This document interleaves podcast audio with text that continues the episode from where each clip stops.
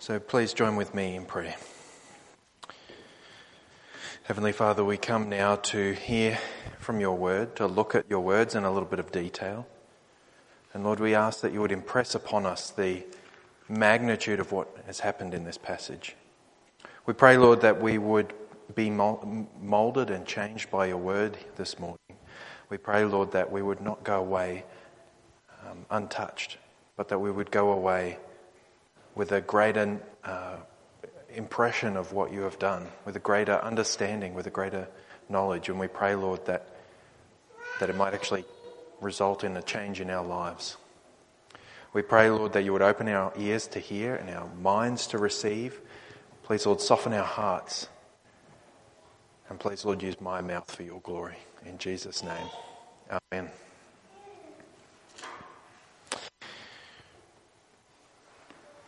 Do you remember the man who made himself king in Iraq a few years ago? His name was Saddam Hussein. This man had no right to power. He, but he weaseled and he manipulated and he connived his way into power as president in 1979. He, he did some nice things for the people of Iraq. He, uh, he pushed for free compulsory education. He made hospital access free. He gave land to farmers and he helped mechanize the farming industry. He increased industrialization and he just generally improved the living standards of the average Iraqi. But this didn't make him a good king because at the same time as he was doing these nice things, he was also killing his political colleagues. He was carrying out massacres, arresting anybody who opposed him, rigging elections and just invading other countries because he owed them money. Lots of people didn't like him, and eventually he was falsely accused of manufacturing and stockpiling weapons of mass destruction. That's weapons that could harm a lot of people at one time. And so his enemies assembled and invaded his country. His government was torn down. Saddam was captured in a hole nine months after he went missing. Eventually, he was brought to trial, and three years after he was arrested, he was found guilty of crimes against humanity, and he was sentenced to death. A few days later, he was brought to the gallows where a rope was prepared for his execution. Many of his countrymen looked on and shouted at him. They mocked him. They taunted him. All the while, Saddam called for his people to fight back against the foreign invaders and then he began to recite his Islamic creed. And while reciting the words of his religious faith, the trapdoor underneath his feet opened and he spoke no more. His body was entombed, and this man has no more power. He has no more influence. His kingdom has fallen, and even now his country is still in disarray. People celebrated his death. They tore down the statues of on the streets and graffitied the, uh, the murals of his face. They celebrated. He was an evil dictator whose good deeds did not overcome the million or so people who were killed by his own actions or as a result of the actions which he took. He was a bad king who deserved everything that he got in his humiliation and death. And, and he's a historic figure, but an awful historic figure, often compared with uh, Stalin and Hitler. But you know what? He's kind of old news now. I mean, I don't know about you, but I haven't thought about the man in a while. He's done and dusted. He's been and gone. He got his just deserts.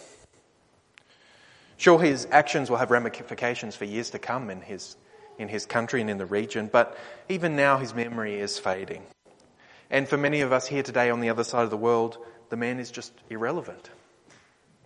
And in years to come, you might even forget what he was famous for, and you'll have to look up Wikipedia and, and try and remind yourself, oh, that's right, that was that guy. This self made king, Hussein, was handed over by the invading army. He was tried, he was mocked, he was executed and buried in the Middle East and we will forget him.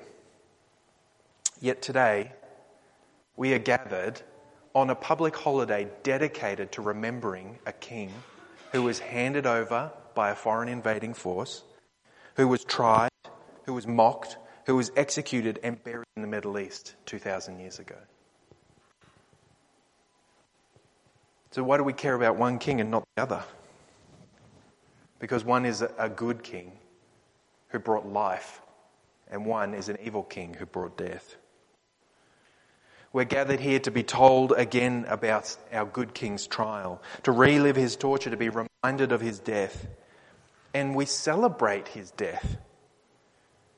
We commemorate, we venerate, not because he was an evil king who got his comeuppance, but because he is an innocent and good king whose death establishes a good reign over our lives as Saviour and Redeemer. That king, of course, is Jesus. That king is our king. Jesus, our king, was killed on that Good Friday. So, brothers and sisters, I invite you to join with me as we reflect on those events of that fateful day. We're not doing anything special. We're just going to go through and see what Mark says in his account of the death and burial of Christ. There are four things that we will notice along the way. We'll notice that Jesus is a king mocked. The author of this text, Mark, tells us in a rather matter of fact fashion how Jesus' death went down. And even though the passage that we read is loaded, it's saturated with Old Testament references, Mark doesn't really give us any explanations along the way.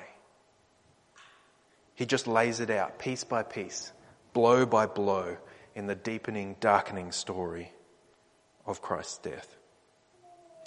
On Sunday just past, we had heard about how Jesus had been mistried in a Jewish court and then interrogated by Pilate, the Roman governor, who found no real reason to deserve him of death. Nevertheless, in order to keep the peace, keep the locals happy, Pilate handed over Jesus to be executed by crucifixion. And we had heard about the way that they mistreated Jesus. They beat him, they mock him, they humiliate him with, with taunts and assault. And having bashed him thoroughly, they took him out to crucify him. You might be tempted to think that Jesus had suffered enough by now. Having been beaten at the high priest's house and then whipped and caned at the governor's place, and then you'd think it'd be enough, but the mocking will continue. They roped in a fellow off the street named Simon to help the physically weakened Jesus to carry the crossbar to his place of execution. And then as they're getting ready to crucify Jesus, they strip him of his clothes, and the Roman soldiers divided amongst themselves. It's kind of like their, their, their, their bonus there.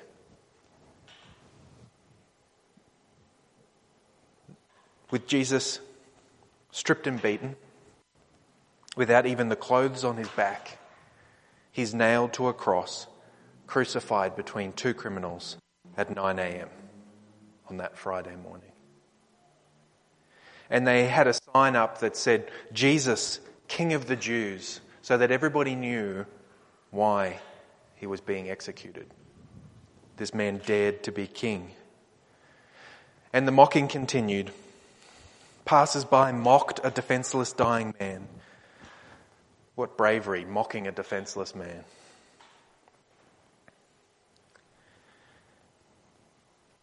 Those who passed by derided him wagging their heads and saying, Aha!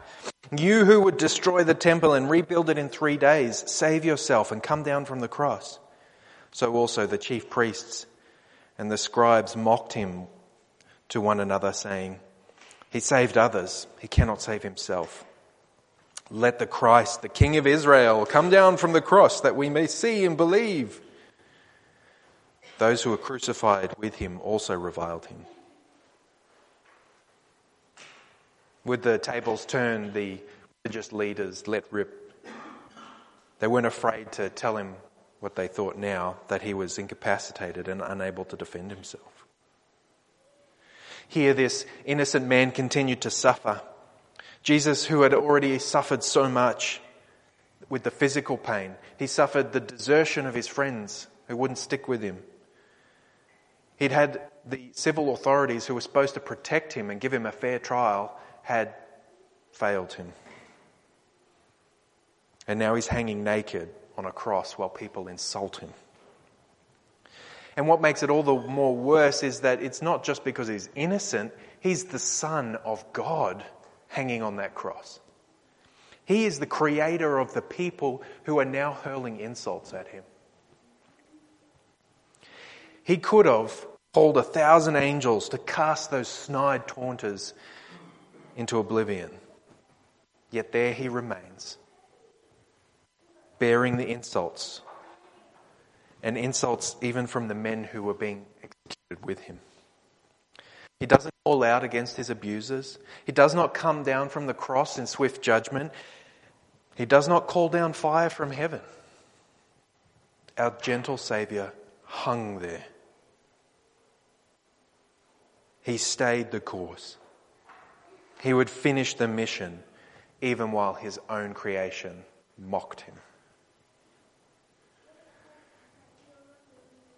And, friends, uh, it's probably worth thinking about the fact that if we were there, we probably would be amongst those people hurling insults at him.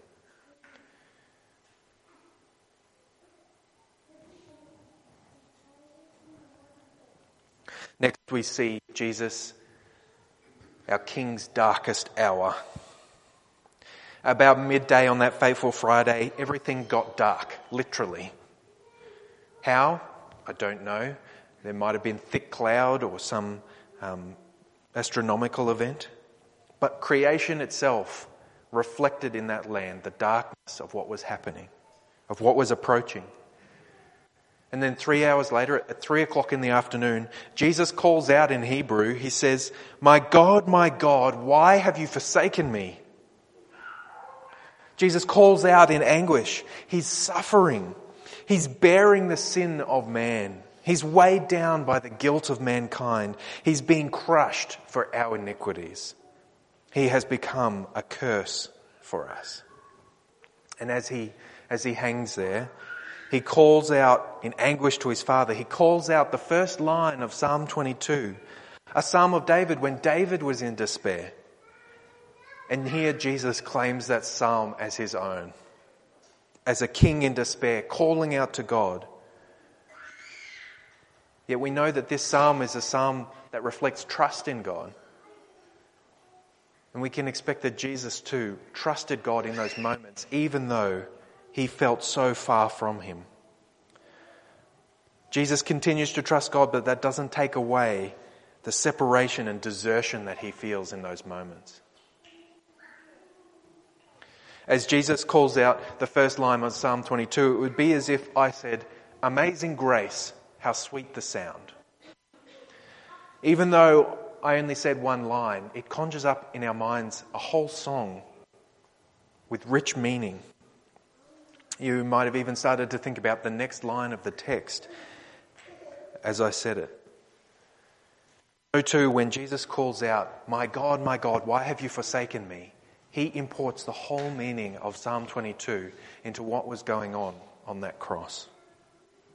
And as we read earlier, you would have seen that all the points in that psalm reflected something in the life of Jesus Christ and his death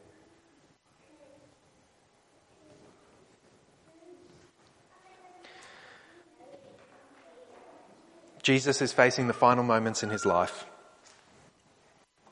On the doorstep of death, with the sins of the world weighing on his shoulders, the ominous dark is creeping in, and he feels forsaken by God. And the onlookers, they don't care. They continue to taunt. Jesus cried out, and the people started to mock him again, saying, Oh, he's calling out for Elijah. Let's wait and let's see if Elijah turns up to save him. They sarcastically call out to him.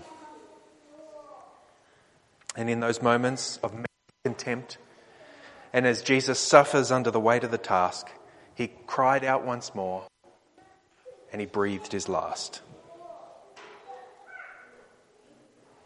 Jesus, our King, was killed on that Good Friday.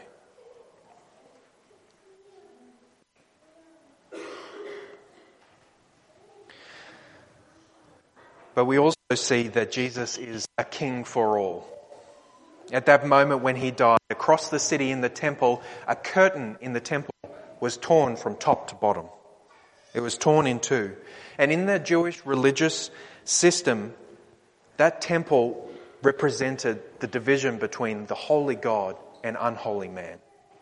And the only person who could pass through that temple was a, a very holy, prepared person on one day of the year, a priest, so he could offer up a sacrifice so that, so that God would be pleased with the people, so that their sin could be covered. Yet on that day when Jesus died, that curtain separating the division between God and man was torn open. It was, it was torn asunder. No more would there be separation between God and man. The way has been opened. Jesus is that final sacrifice. The priests won't need to take sacrifices into the Holy of Holies anymore because Christ's sacrifice has gone and done it all for them. Jesus' death has opened the way to God. And interestingly, in those final moments after Jesus' death, when the way is opened, the first person to call out the true nature of Jesus is a Gentile. He's a Roman. He is an enemy of the Jewish people. He said, when the centurion who stood facing him, the guy who oversaw his, res- his uh, execution, saw that in this way he breathed his last, he said, Truly, this man was the Son of God. This man was a Gentile. He was not part of God's people. He's the bad guy. Yet, as soon as the way is open to God, he recognizes who God really was. He recognizes who Jesus really was. We are reminded in those moments that amongst Jesus' traveling entourage, there was also a group of women who were supporting him. They had committed to support him even to the very end and were there at the cross.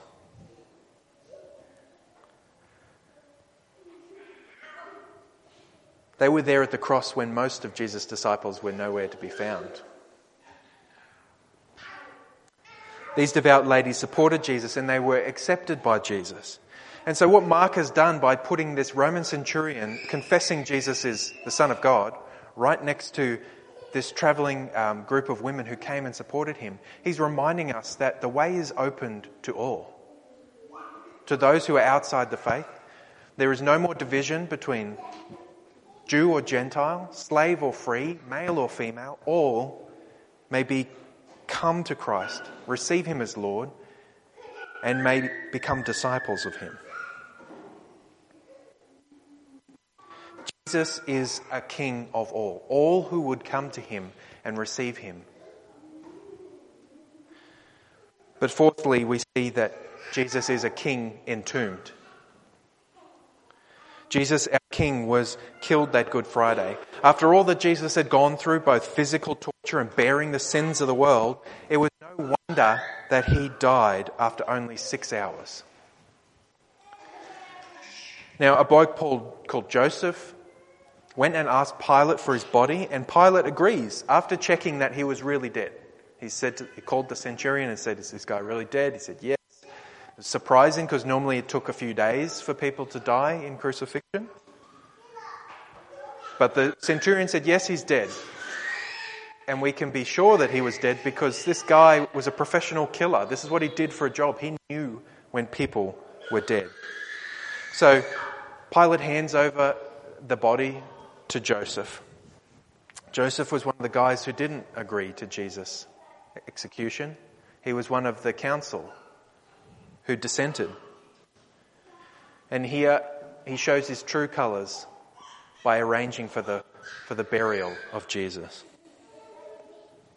He's looking for the kingdom of God. Joseph was a well off man and he had a tomb that was freshly prepared.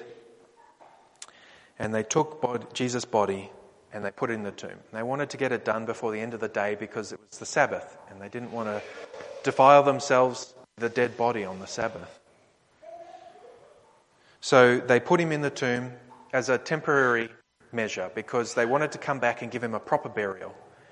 But the day was coming to an end. They didn't have morgues and refrigeration, so they took the body, they wrapped it in a shroud, and they put it in the tomb. And they closed the tomb, fully expecting to come back and to prepare the body for a proper burial. They'll be back soon. And this is where our story ends for the morning. With Christ crucified and entombed. We saw our good king killed on, on Good Friday. He was a king who was mocked, a king who went through the darkest hour of despair, a king who was king for all, and a king who was entombed as a dead man.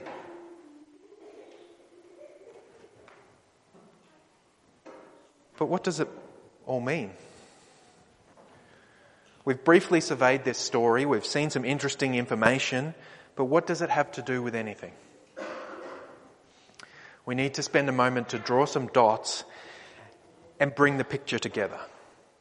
If you read the, the, the lead up to the story, you see that Jesus was going to the cross intentionally. He wasn't an accident that he was executed. He was going intentionally to the cross.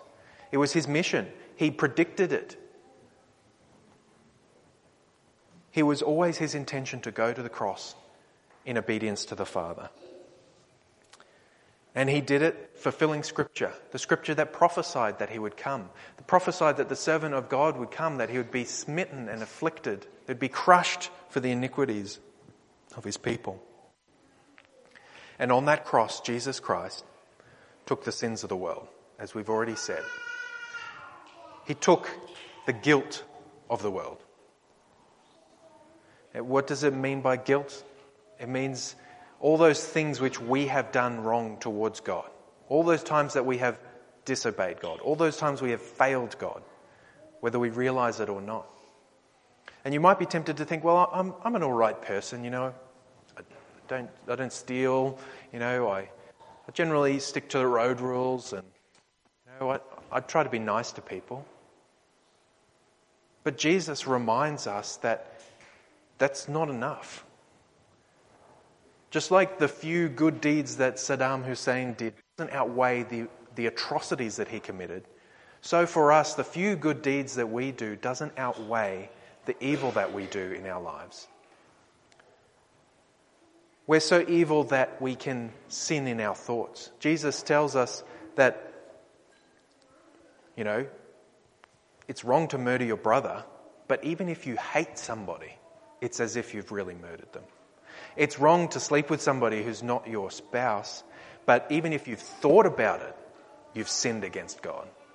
That's how serious our sin is. It is ingrained in us, it is stuck in our thoughts. We are sinners, and we need somebody to take away that sin. And that's what Jesus does when he bears our guilt. He takes the punishment that was due to us, he takes what we deserve.